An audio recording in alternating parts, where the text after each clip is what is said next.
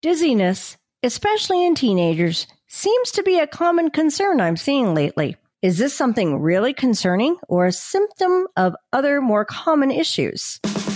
Keep your kids healthy and happy. You are now entering the Healthy Kid Zone with Dr. Cindy Gellner on the scope. Lately, I'm having one or two teenage patients a week coming to see me with a chief concern of dizziness. It's usually girls, usually around 15, but sometimes boys too. A conversation about their symptoms often point me down one or two paths, vasovagal syncope or anxiety. Kids who have vasovagal syncope feel lightheaded when they stand up too quickly. Their blood pressure drops and down they go. The most common reason is they aren't hydrated and their blood pressure can't compensate fast enough for how quickly they stand up.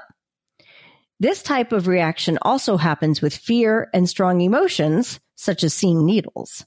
Often, if kids stay hydrated, which means drinking enough water so that when they pee, their pee looks like water, their symptoms improve. Parents often ask me, well, how many glasses of water is enough? But there's no simple answer other than to monitor their urine. Everybody is different with their water needs. With anxiety, the dizzy feeling is more a nervous system response.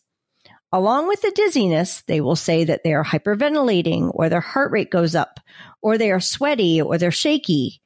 That's a panic attack. Unfortunately, the treatment for that kind of dizziness is a bit more complicated than just drinking water. Drinking water won't help anxiety. The first step for anxiety is learning some coping skills to help stop the panic attack. Have your child learn some deep breathing exercises, such as square breathing. You may ask, what is square breathing? Well, have your child use their finger to draw a square in the air in front of them. Every time they draw a side of the square, they either take a deep breath in or they let their breath out. There are several free apps to help with meditation also. The schools will often use Calm. We've used Relax Melodies at our house.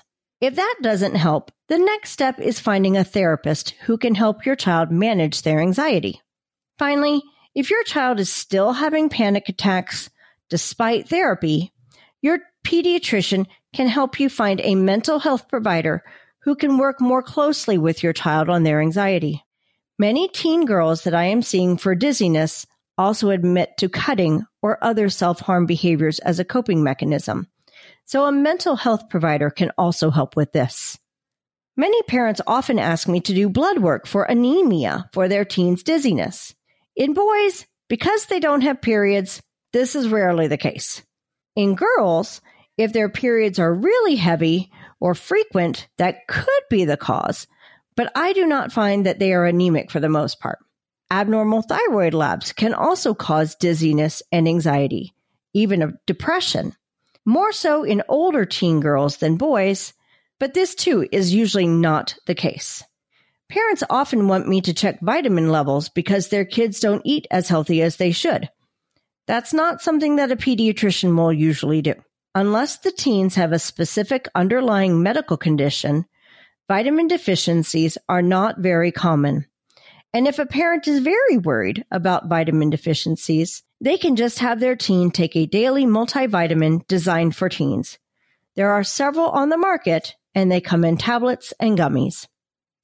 Bottom line is, if your teen says they are dizzy, try hydration first and talk to them. See if they are anxious about anything. If the problem persists, then it's time to bring them in to see their pediatrician. Have a question about a medical procedure? Want to learn more about a health condition? With over 2,000 interviews with our physicians and specialists, there's a pretty good chance you'll find what you want to know. Check it out at thescoperadio.com.